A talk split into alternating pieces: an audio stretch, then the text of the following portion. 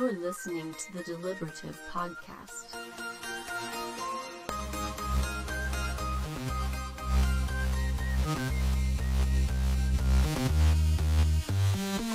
Welcome to The Deliberative, your weekly podcast all about Exalted. I'm your host, Corey, and joining me today, as always, are Charles. Hey, and Jim. How's it going? But we also have a very special guest with us today. We have been so excited to talk to this guy.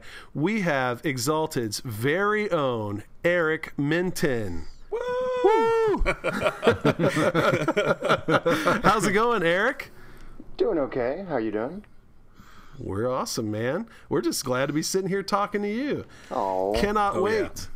Can't wait to get into a bunch of questions. We've got questions. Listeners have questions that we've gathered from around the web. But first of all, we got a little bit of news this week.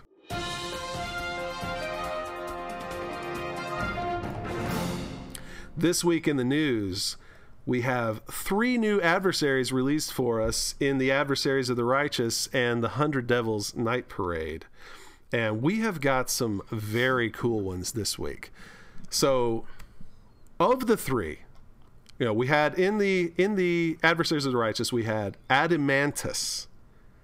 I mean, how cool is this guy? Yeah, I like this. yes. Charles, I think you you personally were saying that this one was just really straight up your alley, right? I am I'm once again blown away by how um I don't know, I'm kind of worried that Onyx Path has bugged my home. and it's like we know what this guy's running, we know what he needs. Here you go, Charles, because I kid you not, this thing is the you know, we said last time that the Susurrus was like, oh man, this is the perfect big bad end guy for my first Right. story, you know, like Right. custom made for me. And then they come out with Adamantus, who was like, well, you've got your first villain. This is the end villain for your entire chronicle. And I'm, Right. I'm, it's kind of amazing how that keeps happening. like it fits, it fits every beginning idea I had for how I wanted my chronicle to go, all contained within know. You one know, antagonist. You say that, but I mean, I'm just kind of thinking that maybe you're just really lazy. you're just like, oh look, no, here's something see, new. that's that's not it. It, it. This this guy really is like. Well, I don't want to say too much in case my players ever decide to listen, which we know All they right. wont. But I I, was going to it's like ask Eric if your perfect house was bugged, and he said something like, "I can neither confirm nor deny," or something like that. But I told him I wouldn't for ask. those, for those, I mean, we, we've been talking about him here for a second, but Adamantus is actually a fair folk. I guess you'd say like a noble or something. He's he's an Essence Five, uh, fair folk Raksha, and he has one of the coolest stories that I have Yes. seen for a Raksha ever. Uh, just some really cool stuff with a city that's like out of time and um, some one definitely the coolest uh, vulnerability I've ever seen. You know, we know that Fae are often uh, vulnerable to cold iron, but this guy's vulnerable to illiteracy. illiteracy. Yeah. so, so yes, this they've definitely given us here the framework for an entire series complete with an amazing boss and everything. You you get this one thing for Adamantus, and you're gonna have story seeds. Uh, you're gonna have the main bad guy. You've got everything right there. So what a cool, cool addition to the So adversaries of the righteous. Yes, and then the other two we got are also very cool. We got an Aurochs, uh, which I is like really neat. Yeah, I mean, big, nasty, uh, giant cow. bull. Yeah, murder cow. Yeah, Well, Corey, I designed that lunar last week with that was a combination of a bull and a bat. And then when I saw this Right. thing, I was like, no, no, no, it's a bat and this. Right. Red Aurochs is like the 24 ounce Red Bull, right? Uh, when you never want to sleep ever again. exactly. Yeah, and so Aurochs is very cool. Has some really neat special abilities and attacks and whatnot. Check, take a look at that one. And then the the wall. I don't know if I'm pronouncing this right. The Walcour. Eh, close enough. Yeah.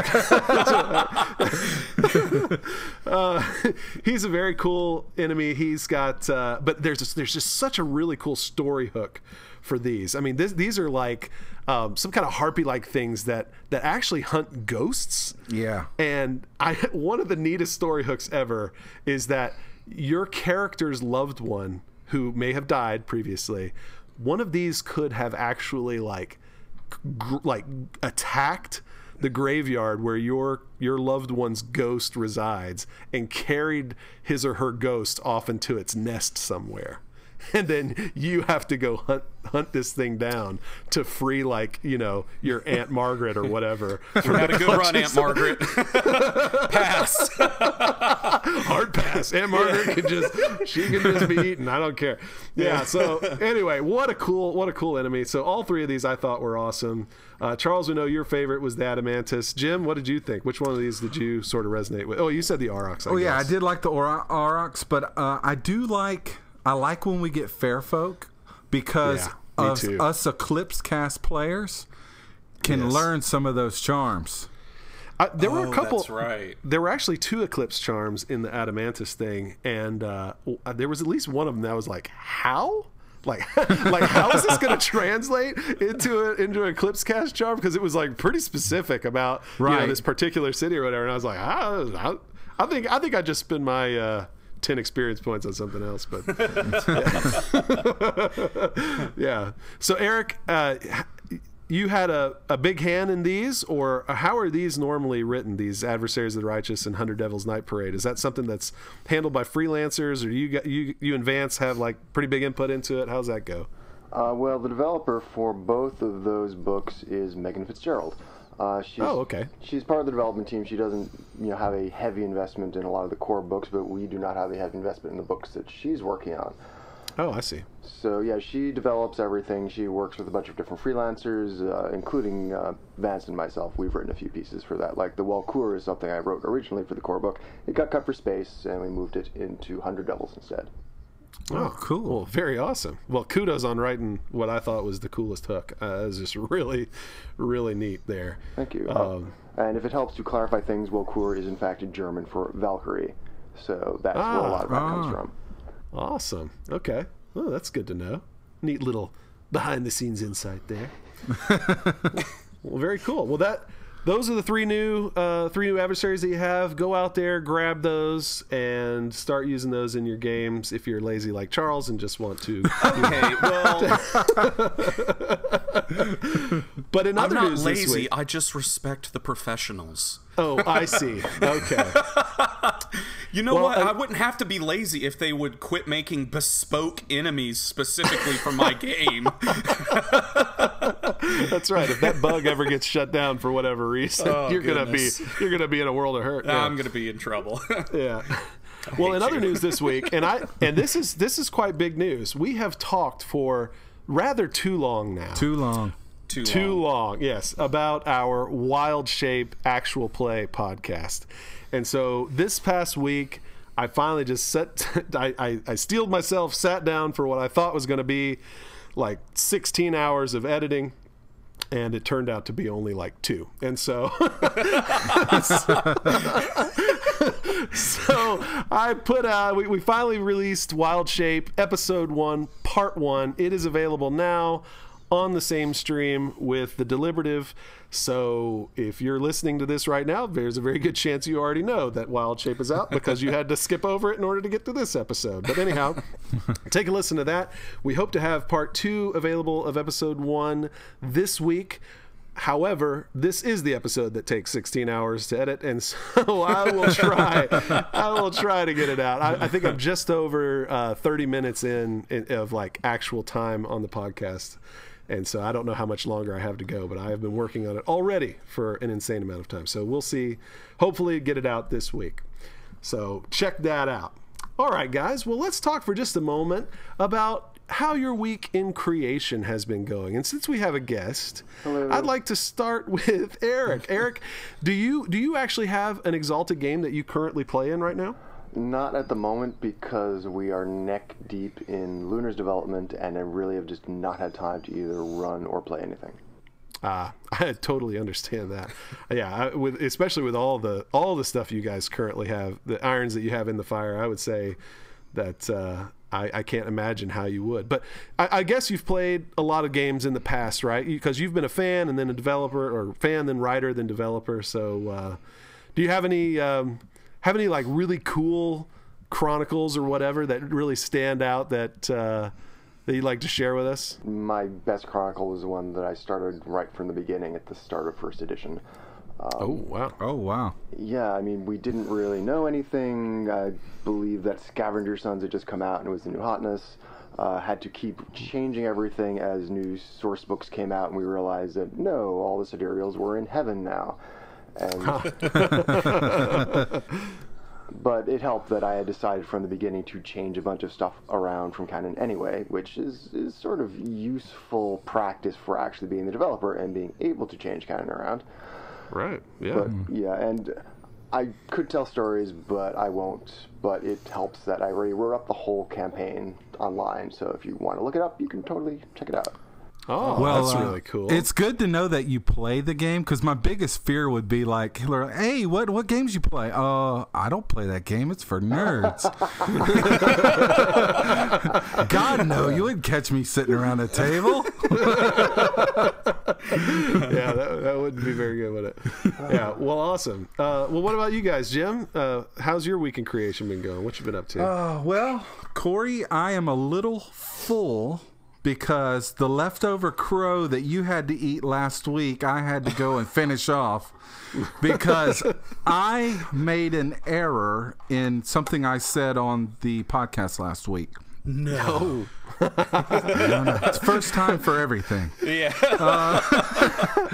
So, uh, and the funny thing was, was I was trying to make sure that you guys didn't say something that was wrong, and the entire time I'm saying the wrong thing.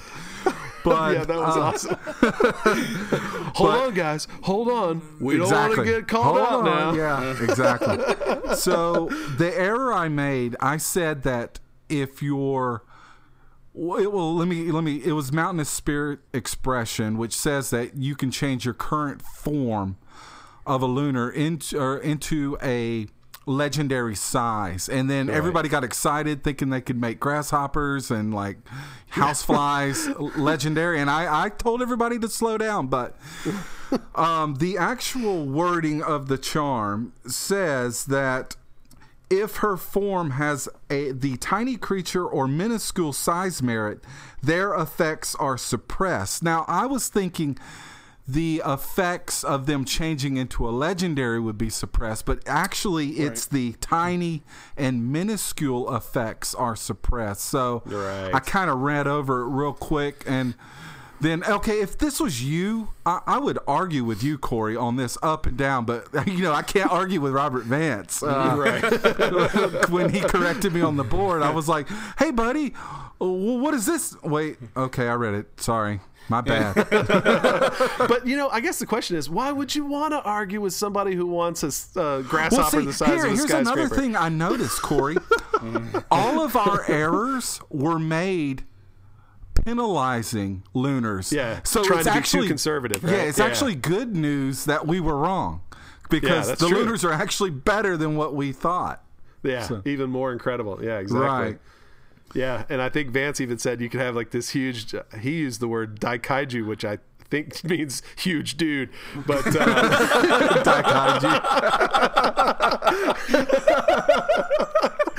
so, so yeah. So uh, man, talk about exciting, man. This is gonna be awesome. Can you imagine like my old spider guy? Being like Yeah. legendary size spider, oh holy crap! Scariest thing ever. oh man, On a on a positive note, I did drink that crow's heart's blood, so now it's uh, in my library of things I can change Well, into. what I want to know, Jim, is did you sniff it? Of course. I just, I actually just passed the part in editing uh, uh, Wild Shape episode one, part two. I just passed the part where there was some very questionable sniffing going on, and so you know we have we have made mention of this sniff thing like several times on the podcast, and some people probably are just like, "What in the world? Why do they laugh every time they say sniff?" You'll see. You will finally see. Oh yeah, yeah. What about you, Charles? How was your week in creation? You guys had a game this week? We did. Um, I had to try to get things back on track after I briefly introduced a non-combat encounter with the lunar. By the way, which completely destroyed the story I had written. That's your fault, buddy. Yeah, it is. It is.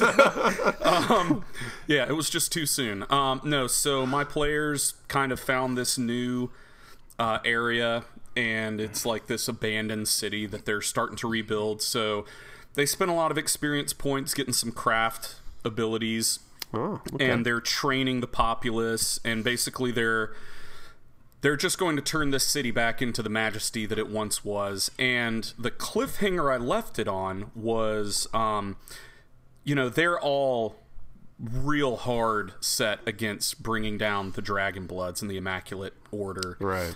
And so I had one of their citizens, uh, Exalt, is a terrestrial, like saving one of the other townsfolk from a like a tiger and I had it happen in front of them, and they were all kind of like, uh, and I was like, yeah, how are you going to rationalize this? See you next week. so, so that was pretty cool. Well, very cool. Well, awesome. Sounds fun. Well, let's take some time now to just really sit back and have ourselves a nice chat with Mr. Eric Minton. And we have hello. We've got some really great questions for you, but we have to start off with the question that we ask every one of our guests on the show, and that is if you could be any exalt type, which would you be? Uh, let's go with No Moon. Ooh, Oh, no lunar. another lunar. right. I thought he was going to say dragon blood. Very cool. All right. Well, since you said lunar, we have to ask the question then uh, what would your spirit animal be? Let's say octopus. Why not? Oh, oh wow. Wow, That is a good one. That is cool. yeah, I'm digging that. Wow. All right. Sweetness. Well, cool. Well, you know, Ooh, could you imagine kinda- the uh, hybrid body transformation on that? With, Oh, yeah. Oh, I'd Oh. Yeah, I was going to say, that sounds gross and horrifying. Maybe I should change my answer. one one merit point for beak. Squiddy. Well, hey, uh, we've heard, or I've heard, that you and Vance sort of as, as developers on the line, and I guess there are there could be people listening who don't know that you're one of the the two developers for the Exalted line, two main developers, and uh, Robert Vance being the other one. And I've heard that you and Vance sort of split things up with him focusing mainly on like mechanics and things and you on story and setting. But is that actually the way that works? Is that do I have that right or is or am I just way off base there? I mean, that's the gist of it. We both work on everything. You know, I, I edit his mechanics, he edits my setting, we look at each other's stuff. Um, but yeah, he primarily focuses on mechanics. I focus primarily on setting and, you know, administration and management and logistics and all that boring stuff. Is Right. that because you prefer the setting over the mechanics, or Uh, yeah, Is- and also he is just a stronger mechanics guy than I am. Okay. All right. Well, what exactly? uh, Because um, Jim had been mentioning this week, and and I think that it's a good point that you know we we listen to the Pathcast and we hear all about you know freelancers, developers, and all that kind of stuff, but it can be unclear to folks exactly what a developer does. You know, just kind of as your normal day to day at when you're going through uh, developing a new book and all that kind of stuff. What what actually is the kind of the the core of what you're doing? Um, screaming at the screen.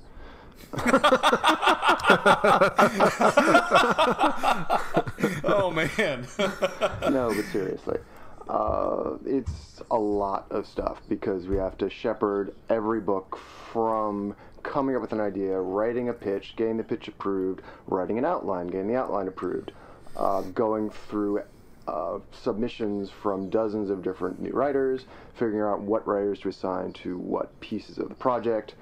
and then getting their first drafts, redlining them, which is basically just editing, and then sending them back, getting second drafts, putting them all together into a manuscript, and then spending a month or so just hammering away at it until it's, you know, a single piece of text rather than a dozen different separate manuscripts. And then we send it off, and then we work on art notes, and then we get art sketches back, and we say, no, change this, and then we get color roughs, and then we comment on those. And yeah, there's a lot of stuff involved. Wow. That sounds Dang. that actually sounds really dang fun though. I mean, especially since it's something that I know you're really passionate about. It's really uh, this is a hobby and a job, and so I would imagine that all of that stuff is is pretty dang fun. If I know it that it wasn't fun, I would not be doing it. Exactly, exactly. I understand the screaming at the screen thing though, because sometimes, especially since you're relying on so many other people to uh, to provide input and you know their talents and whatnot, they don't always line up with your own, and sometimes that could, that could be the source of a great amount of frustration, I'm sure. But um, well, that's cool. That's that's really fun. I I just think that would be a really neat thing to do. It's exciting. It also is takes up more of my time than my day job. I don't really have much of a social life anymore, which is not great, but you know, it's it's a sacrifice. it sounds like as the developer you do less writing and more of making sure that people who submit writing for a specific task like oh we need you know setting material for the Caul so you task someone with doing that and then you go over it and make it kind of all feel like a homogenous volume. So if that's the case do you prefer still being a developer and being in charge of the overall direction even though that might mean you get um, you don't get to write quite as much? Or did you kind of prefer writing more? Or am i not understanding how that kind of works? No, you are understanding it. Uh, I kind of miss writing, but I do assign myself some writing assignments, and I am finding more and more that when you're multitasking at this level, switching back and forth between writing and other things gets really hard. So I'm probably going to do a lot less writing going forward, which is eh. But on the other hand, there are generally places during development where we have trimmed down people's prose, and now we have an extra 5,000 words that needs filling up. So there's always Right. still going to be writing that developers do. cool Eric, what is your absolute favorite part of the setting, and how is it being treated in third edition? Oh man, I do not deal with favorite X very well. I'm like, I like a million things. Which one do I pick for this? It would be pretty arbitrary, really. Well, well, let me uh, rephrase it. What is something that you think? What what piece of setting do you think is improved in third edition? That's a good Like- question. Yeah. Oh, geez, a lot of things. Um, certainly the West overall, it's gone from, you know, three places, one of which is designated as being so boring you don't want to go there, to, you know, trying to actually have an entire direction full of different places that you have various reasons to go to and do things. Right. Absolutely. And of course, the uh, the Caul is quite a big part of that. And we've talked very recently on this show about the Caul and uh, and then about the forest witches, which was just a really neat thing uh, that you know we saw during the Kickstarter and whatnot. And so we we tried to dive into what's been done with forest witches and other editions and whatnot. So these these two things, the Caul and the forest witches, are pretty near and dear to us. And so a question I would ask then is will we be getting more information from the Lunars perspective on the Caul in the Lunars book or or do you th- think that everything uh, about the Caul is already in the realm that we'll need to have There will be a section on the Caul in Lunars Fangs at the Gate. It's not going to be quite as long or detailed because you already have most of the geography and basic setup set out in the realm, but this will present more information from the lunar side of things. Okay, very cool. That's what I was Awesome. hoping it would be. Yeah. Now we know that the uh, the Dragonblood companion uh, volume, which is the heirs of the shogunate, has some stretch goal stuff about forest witches in there, but is that all that's currently planned? Because we know that the the Dragonblood and What Fires Wrought has you know a two page spread on the forest witches, but then they're never really mentioned anywhere else in the text. And then we've got these stretch goals for heirs of the shogunate. But is there anything forest witchy in the realm or in any of this other stuff that's being planned? Uh, no, everything that we currently have slated for Forest Witches is is going to be all together in one place in Heirs of the Shogunate. We don't like to have people have to buy five books Right. to get all the information on something, which Sure. which happens sometimes. I mean, Lookshy is going to be broken up between a couple of books, but you know, it happens. Okay. All right. Well, that's that's cool. All right. Well, and interesting also that Lookshy is going to be broken up into a couple of books. So, Well, you got we put as much as we could into the Dragon Blooded book, but then when we have to had the opportunity to write more about it for Heirs of the Shogunate, we did. okay, I see, I see. And then probably in across the eight directions, you'll have some for the Scavenger Lands, which would include some Lookshy stuff too, right? I mean, Lookshy is going to come up indirectly in that it's a major player in the Scavenger Lands, but it's not going to have its own section there. It's already been covered in two other books. I see. Oh. Okay. Okay. All right. Eric, um, I think I read somewhere that Lunars is getting more animals for people to use uh, in creation of their lunar. Um, but do you think there'll be any supernatural merits that aren't in the core that will be in the Lunars book? And how many animals do you think we might be getting? Like a rough number. Mm, I'm not sure how many animals we're actually going to get because I've got like a whole bunch of different lists in my mind of animals that we wanted to put in, and I'm not really sure how many actually went in. I think it's like 20, but really, don't quote me on that. When I when I did my uh, bull uh, bat combo, I went to the core and took an eagle and basically built a bat close to that using you know I took out obviously the talons and changed it with like enhanced senses. So I was using some of the stuff that was available to kind of fill in the gaps on that stuff. right, but more important. Oh, I'm sorry. Regarding your Continue. other question, there are going to be a bunch of merits in Lunar's design to help you build a beast, to like attach Awesome. to, you know to your beast forms and such. They're not go- Oh, cool. they're not specifically going to be supernatural merits because by and large natural animals do not have supernatural merits and this is specifically designed Ah. to emulate animals Oh, That cool. is that is awesome. I cannot wait to see all of those because that was uh, you know when we were first uh, kind of looking through some of the playtests and whatnot and and uh, looking over that. I was I was really missing that second edition big collection of wild uh, what were they? Wild traits or whatever. And it seemed like all these different books had like new collections of those. I was like oh I hope we get more of these in Lunars so yeah very cool. So, speaking of the Across the Eight Directions book, um, we were wondering is that going to be a Kickstarter project or is that going to be more like The Realm, where it's just something that's going to be worked on, no, no Kickstarter, it just comes as is? uh, it's more like the realm right now my understanding is the only books that are going to receive kickstarters are going to be the splat books like lunars and Exigents and so forth right and that's what I would expect specifically which books get Kickstarters is not set in stone. We can't guarantee there will be an Exigents Kickstarter or a Lunars Kickstarter. We assume there will be because Dragon Blooded did really well, but we can't say with any certainty. Right Interesting. Well, I think that Lunars is going to do quite well as well. So, and if anything about Exigents, yeah, I, I, there's there seems to be so much uh, excitement about those. I can't imagine, uh, you know, people going, nah, pass. You know. right. So, you know, speaking of eight directions, though, the Across the Eight Directions book, uh, you know, you look back at the previous editions.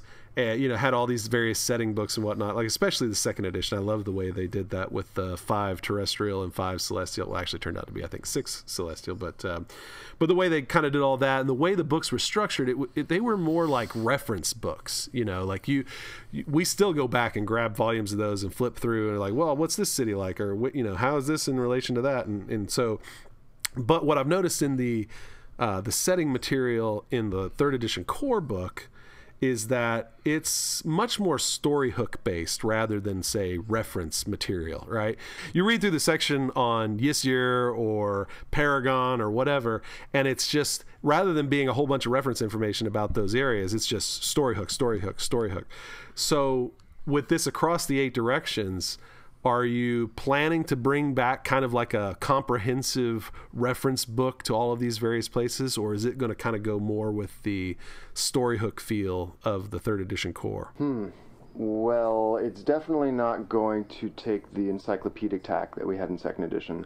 Um, it's also Okay. not going to be as terse as the core, where those write ups are really tiny.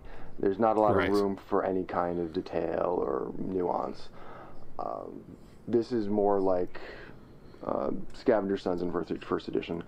Uh, if you've seen the Fajad preview from the Kickstarter, that's more or less the template we're going to be using going forward, although we're going to have probably twice as much word count on average for pieces in across the eight directions. It should. Okay. There's going to be plot hooks. There's also going to be, you know, at least some basic information on, you know, culture and architecture and clothing and such, so you can picture it. You have a sense of where you are, where what's going on. But it's not designed to be a uh, fictional encyclopedia. Right. Okay. The I, I know that the um, the word hefty wasn't that the word that was used.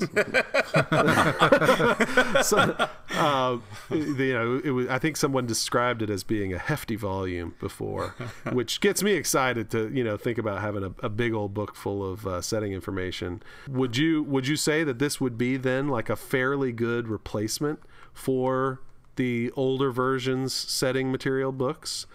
Or are we still going to need to have a bunch of those around or are you even aiming to be to have like a, a replacement for those older books I'm not really thinking in those terms at all because this is a new edition. The material is different.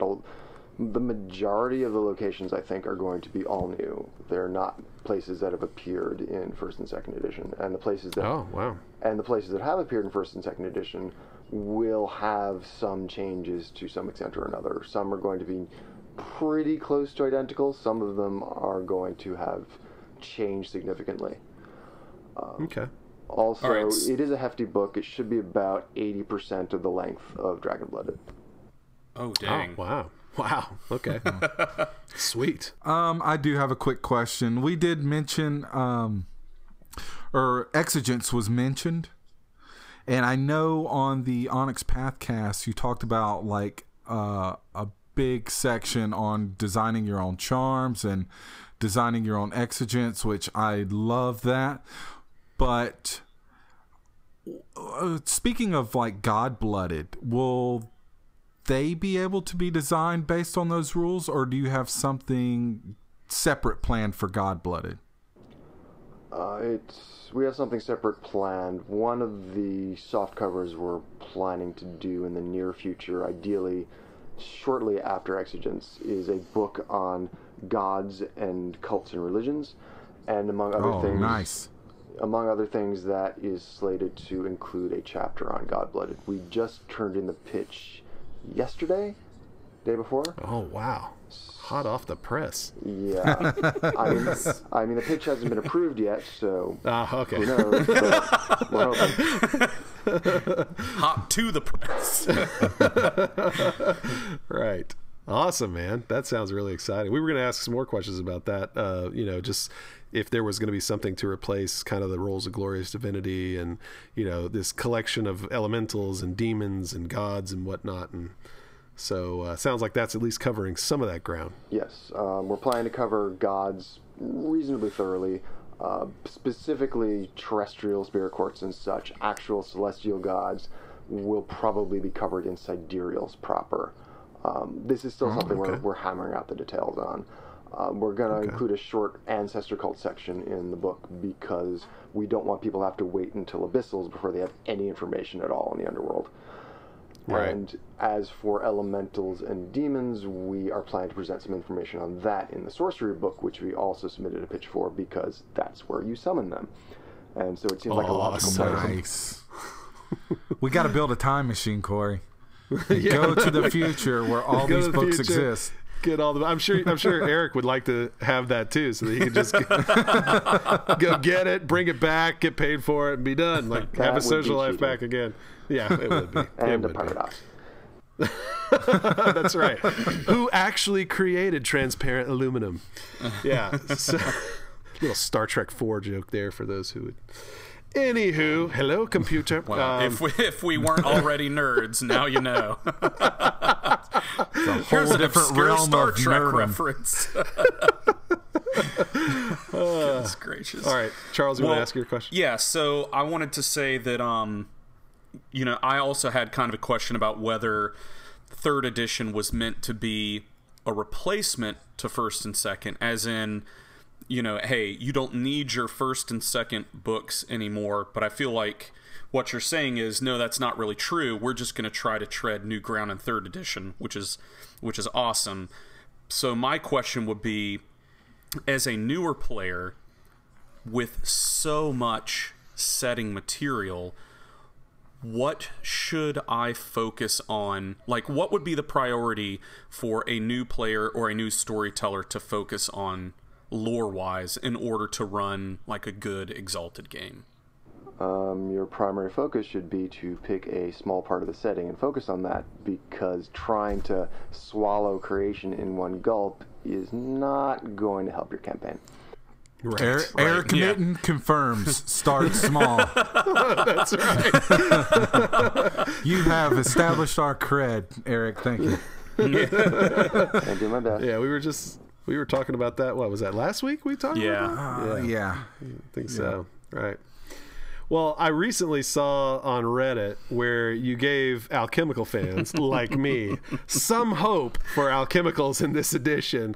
Uh, as somebody said, "Oh yeah, I heard the devs weren't going. You know, they, they were going to move away from alchemicals," and you're like, "Whoa, hold on, that wasn't us. That was the previous devs." So, uh, and I know you weren't like confirming anything there, but do you? Uh, let me just ask it like this: Do you personally like the idea of alchemicals, and do you think that they could have a cool place in third edition? I like them. They are the most modular part of the game. We Right. probably will produce some uh, chemical material if we have time and sanity at the end of the year, decade, century. But Oh gosh. it's, it's low on the priority list. We have so many things we need to be writing books for. Sure. Yeah, you wouldn't want alchemicals to come out before, say, abyssals or siderals or whatever. Yeah, they're that- always that's- that's kind of the happening. last piece. Yeah, yeah, so- they're the last piece, but they are such an awesome piece. And I actually, you know, co-wrote the uh, second edition Autochthonia book, so I oh mean, wow, nice. I I love that part of the setting. I also not sure I personally have much else to say about it, but you know, I'll be developing instead of writing, so it's a different story. Exactly. So you think that alchemicals are low on the priority list? It seems to me. Now I know basically nothing about alchemicals because we never played that stuff in our play-by-post things. But it seems to me like um, different lines have really rabid fan bases. But I personally am not sure which one people are like the most behind. So which one would you feel is the highest priority in third edition, other than Solar, since it was the core rulebook? well, and Dragon Blood, because that, I mean that was clearly the the highest priority. I- Is that like, are Dragon Bloods the main one that Exalted fans want?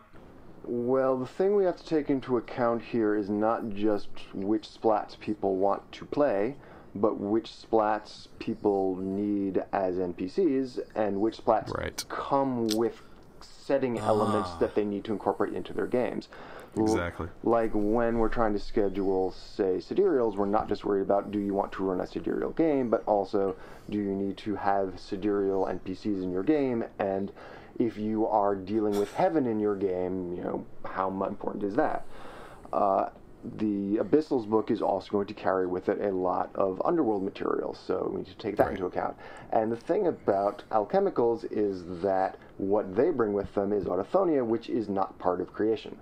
It's Right. a always been a purely optional setting element. You can have the uh, seal of eight directions or whatever it's called. I don't actually remember.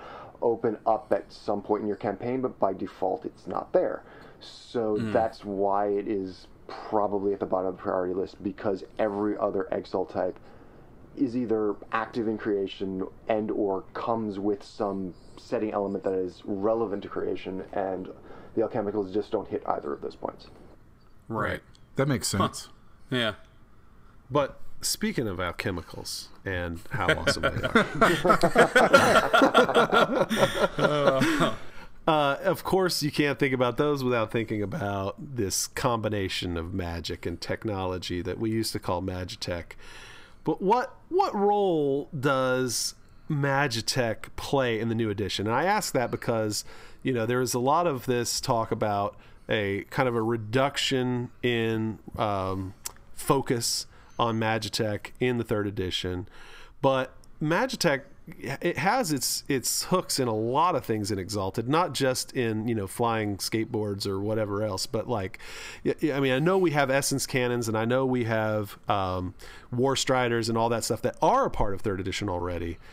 But then also you you look back through the history of Exalted, and you've got stuff like Helltech and Necrotech, and let me tell you, the first time I read the word Helltech in the Infernals book I immediately went to our play by post forum, which at that time had been alive for several years, and I said, Guys, I want this whole forum to be exalted only, and I want, you know, no more World of Darkness.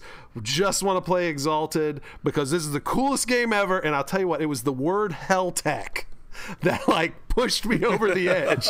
I was just like, okay, now we're talking about something in the realm of cool beyond which I have not seen before, right? So, um, so Magitech, Helltech, Necrotech, all of this stuff is just awesome, right? So what what truthfully is the role that all of this stuff plays in the third edition? Because we know it's still there, at least to some extent.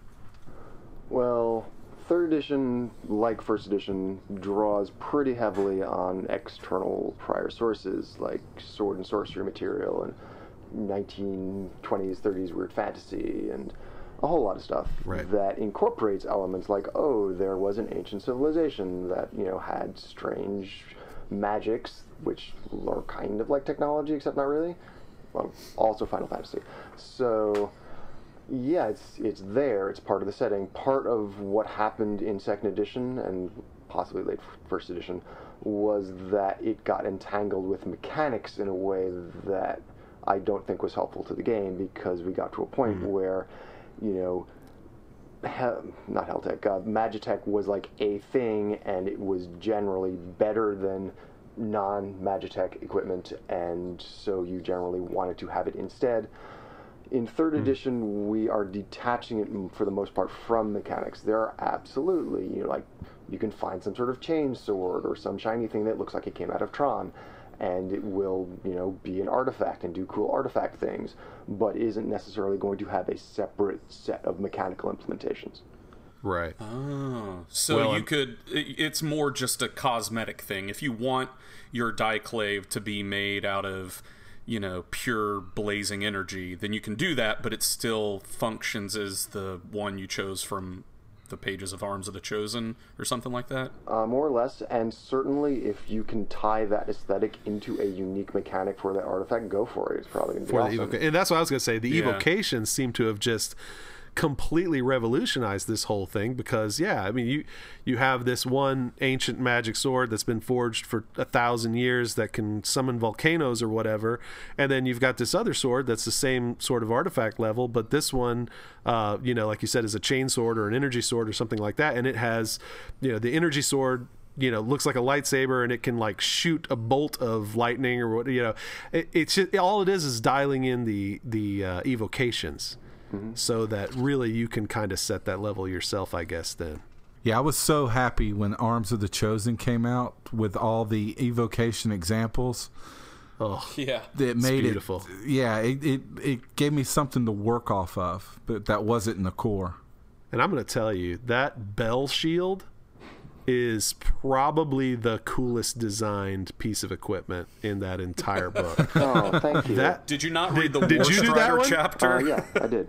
You you did that one? Oh man, that is seriously genius. Like the whole, I love it when something introduces like a new uh, form of currency, like uh, you know power currency or whatever, and the fact that you like store up the vibrations in the shield that that you can then spend I, I was just blown away by that one. I was like, "This is the," and I don't even I don't even ever play with a shield. I don't have any characters that play with a shield. I don't even plan on making characters that play with a shield. But I was just like so happy reading that particular write up because it was so cool, and I had no idea that you wrote it. I'm just, I, like literally, even if you didn't write it, you said, "Oh, that's my worst enemy that wrote it." I'm like, "Well, he's awesome," but uh, but it's very cool that you wrote it. Yeah, Thank so, you.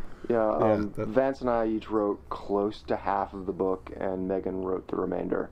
Um, Vance also helped with the mechanics and everything, so any given mechanic you liked in that shield might have been his. I can't tell offhand. Okay, It's been a while. well, that whole book is a grand slam home run. man. Yes, it's incredible. that, that is really. I'm in really love good with book. the Blue Jay Devil Caster. Yeah, you That's- use the Blue Jay yes. Devilcast.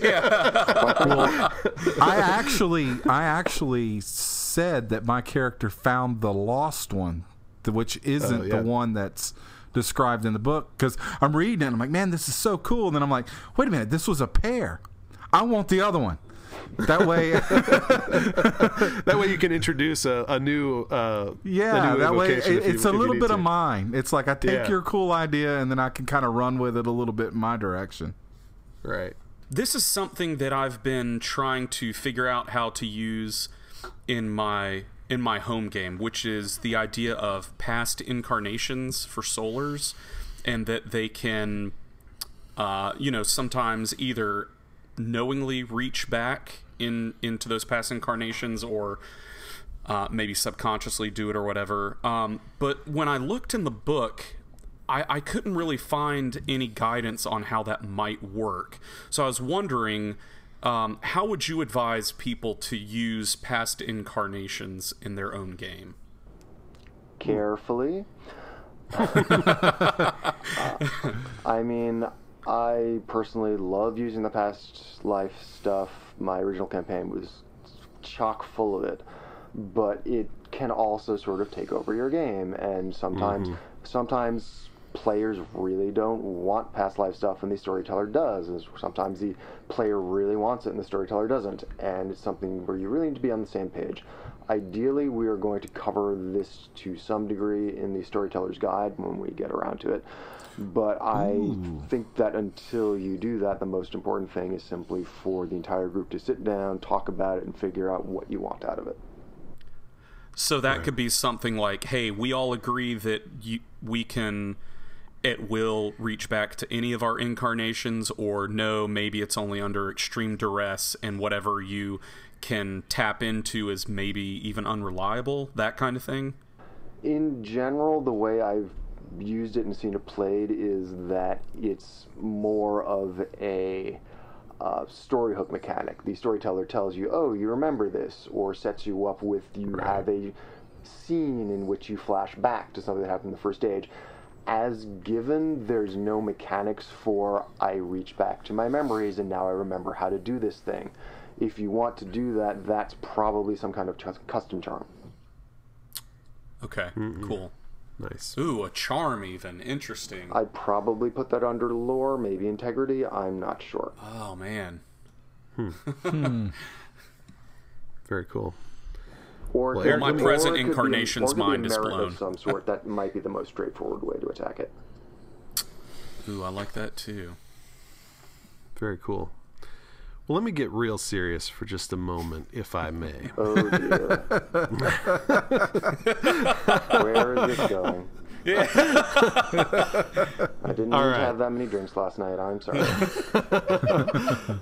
Do you believe that Exalted is the best tabletop role playing game in existence? I think that whether a role playing game is good or bad depends upon your personal tastes. I love it, but I can't speak for everyone. I wouldn't want to.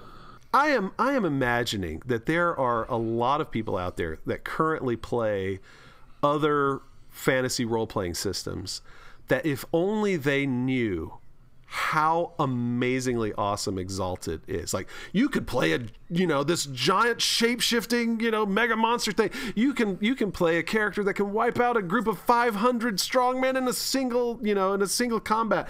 You could it- like if there were people that knew how awesome some of the artifacts were and how awesome some of the setting was, Gosh, they would just so good. it is right that, that that they would that they would immediately want to latch onto this and get into it.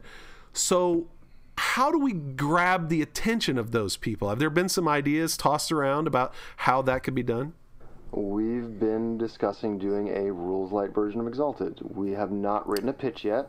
Uh, there's no guarantee this is ever going to happen, Wow. but it is something we have seriously been thinking about, and we know that Onyx Path is at least in principle open to the possibility. That is Oh, incredible. that's good. I mean, I want to say like those two guys just said that is incredible, but part of me is like, no, me want rules heavy, exalted. we have no intention of stopping the current line in order to like Right, convert right. to rules light. If this does get approved, if it does happen, I don't know what that would mean going forward. So I'm just not going to think about it right now. right. Corey, you But just have to realize some people need floaties to get into the deep end. Yeah. you know, I know you like uh, swimming and you know doing the butterfly stroke and all that. No, but no, no, man. I'll I tell want- you, as a brand new some people need storyteller, the floaties. yeah, as a br- having been a brand new storyteller, running a game that is kind of overwhelming. uh, In a good way, I, like this is by no means a criticism of Exalted, obviously, but it's kind of an overwhelming game to run.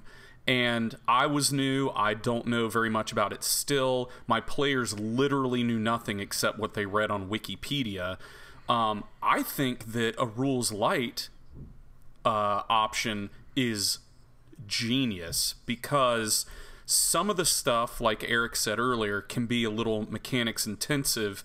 And, um, you know, in a game that is setting intensive, that's two things that could potentially turn someone off where it's like no it, there's too many mechanics to learn and there's too much lore to learn well if one of those things can be much more amenable to a newer player that's one more person that's getting turned on to exalted and that's a win Right. Okay, so have you ever considered published campaigns or adventures? Uh, you know, something akin to what Paizo does for Pathfinder. I feel like that's another one of those potential barriers to entry. I know that was the thing that I feared the most myself was that having run Pathfinder for gosh, like the past 15 years almost exclusively, I've never had to work to create a story. I just grab what the professionals made and it's all been really good.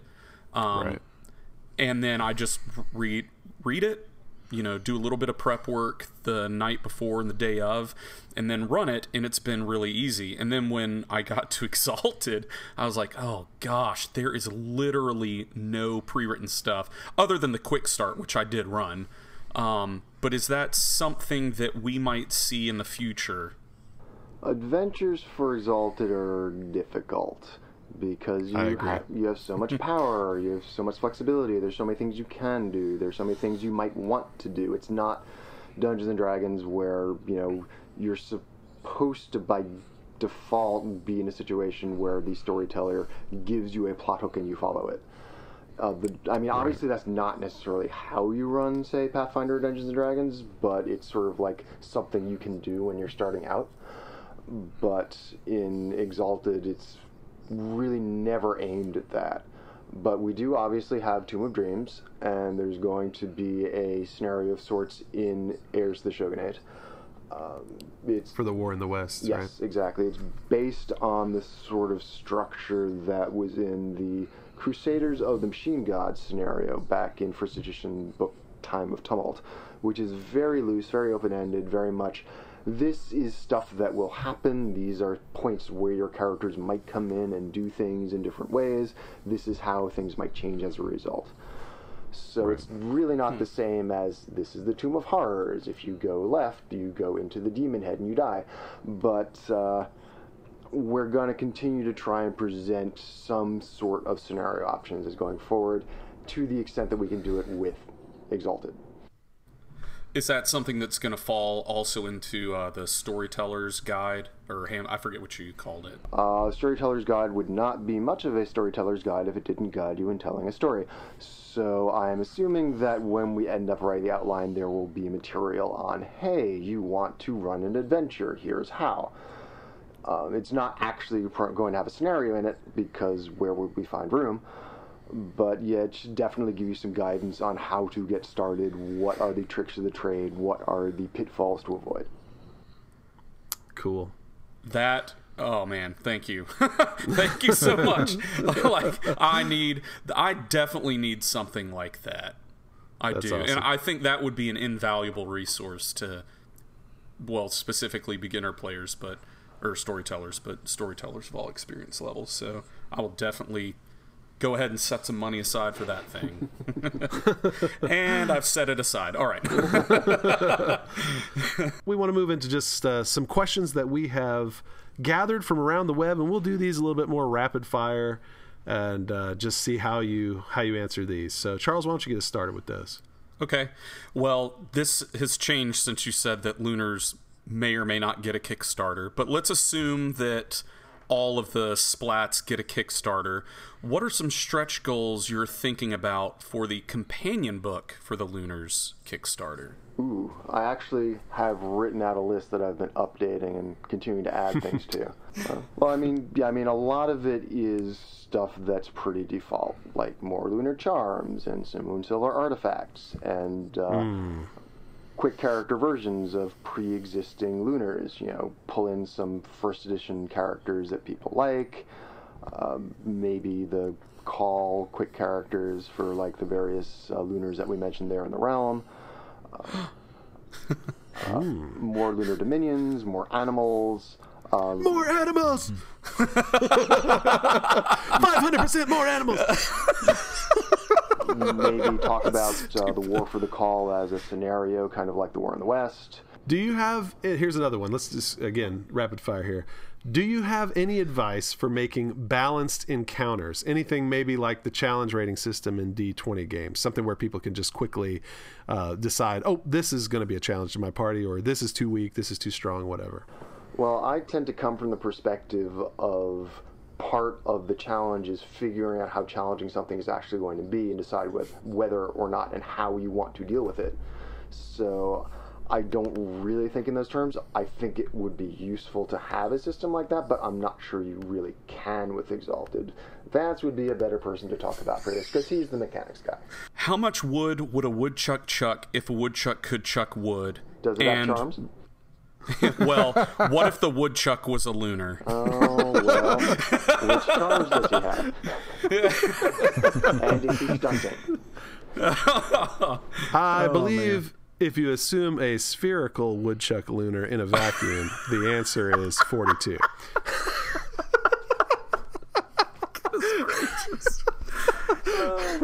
You I like how he hire a- quickly asked, "What charms does he have?" That was the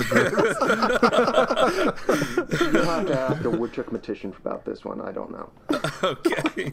Depends if it's a full moon or a no moon woodchuck with deadly beastman transformation. Yeah. Uh, do you plan on expanding on the eras mentioned in the Arms of the Chosen?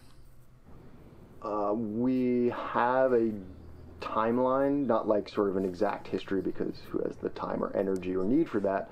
But we have a general sense of like what's going on with various historical eras. We don't really want to discuss them like in textbook format because, as noted before, that sort of leads people to start talking about them as if they were more important than you like the Death Lord you're fighting.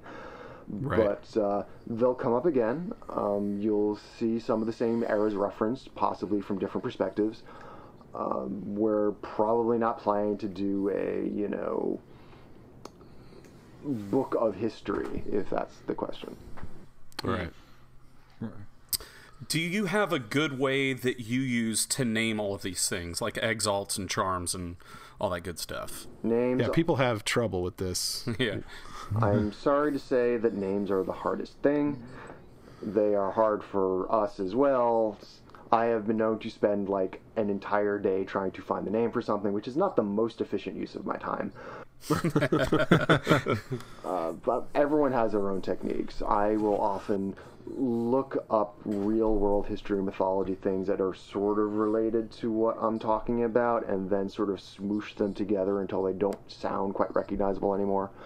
And I often found that find that gives good results. But other people use different techniques. How are the uh, that that's about all the listeners' questions we had right now, but wanted to come back just real quickly to kind of the the, the Kickstarter that was wrapped up here uh, within the last few months, the Dragon Blood Kickstarter. How are the backer charms going with the Dragonblood backers? Do you have anything to do with that? Yes, that um, is still in first drafts. Neither Vance nor I have seen anything yet. We won't see any of that yet for weeks.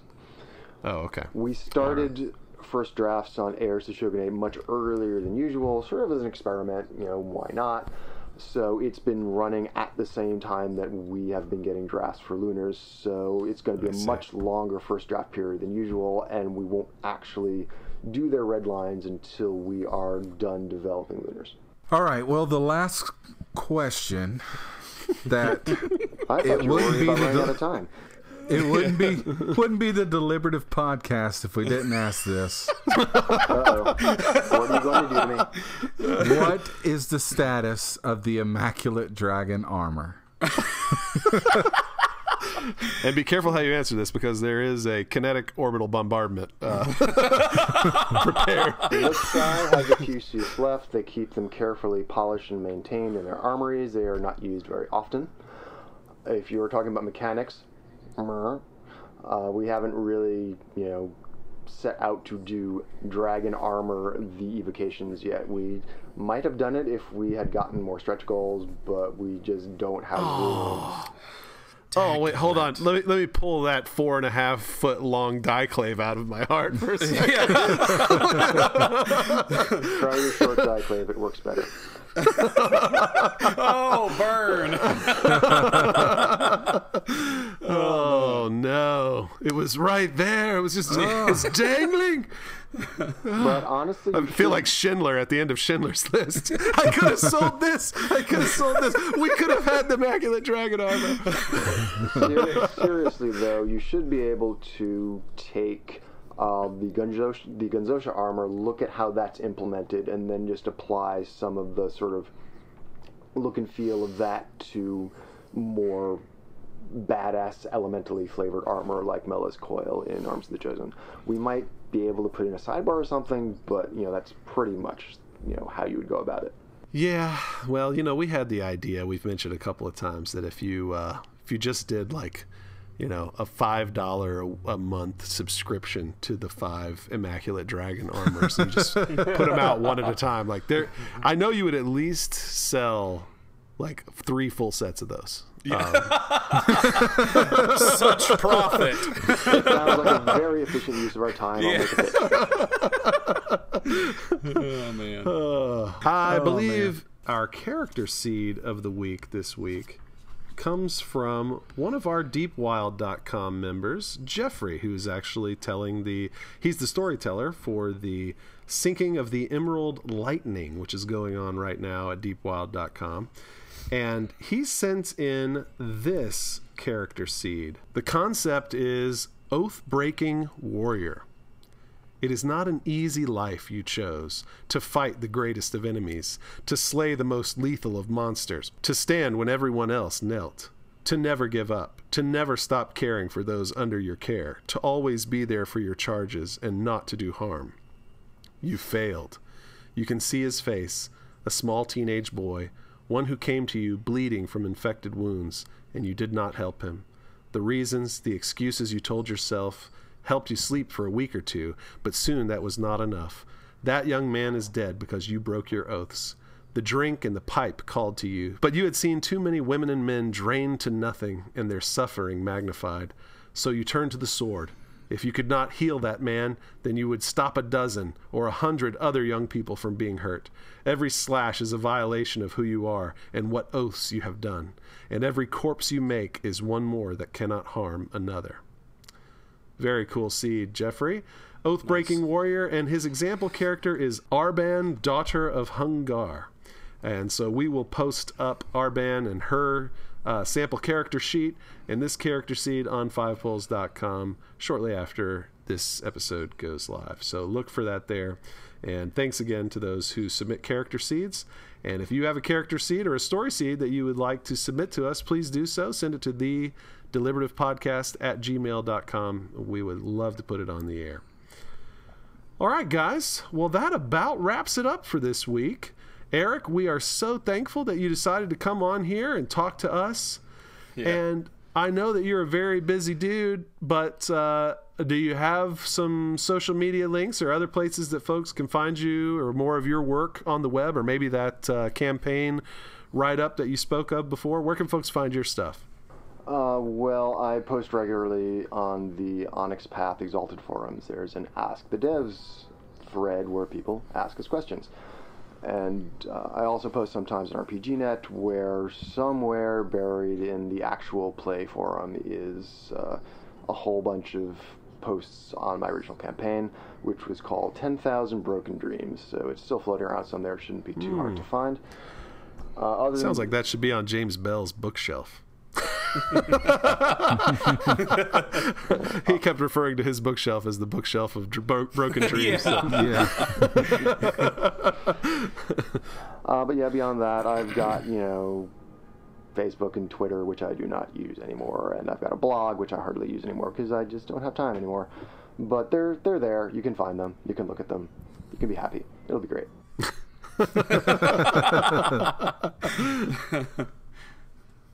but yeah, I've, I've had a great time, and sorry. uh, thank you so much for inviting me on. I do appreciate it. Man, we have had a blast. You have been an awesome guest. We appreciate you coming on. Yeah, thank you. Yeah. And I do hope that we can do this again sometime. Corey, you can find me on the official Onyx Path forums as Lucky Chucky. I also run our Facebook page, The Deliberative Podcast, as well as our Twitter account at Deliberative Pod. You can always find me at our website at fivepoles.com or reach me direct at my email, james.fivepoles at gmail.com.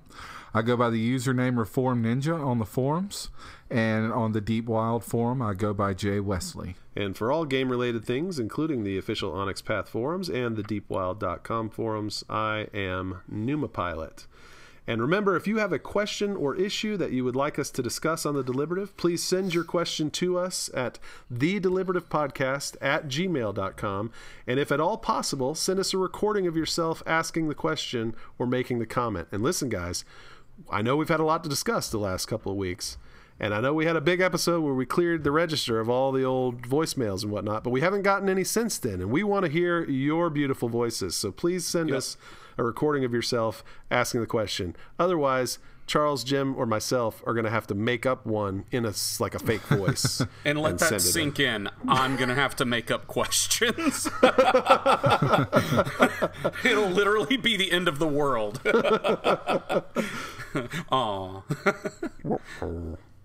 Hey guys, I want to let you know that Christopher Zacher left us an, a review on iTunes. And any of you out there that could also leave a review, that would be great. Um, help that helps push us up to the top. That's what they tell us. And uh, tell your friends about the game of Exalted. and about our podcast. And thank you, Chris, for the review. Thank you for listening to the Deliberative Podcast. Now go forth and bring righteousness to the world as you know best. Goodbye, everybody. Bye. See ya.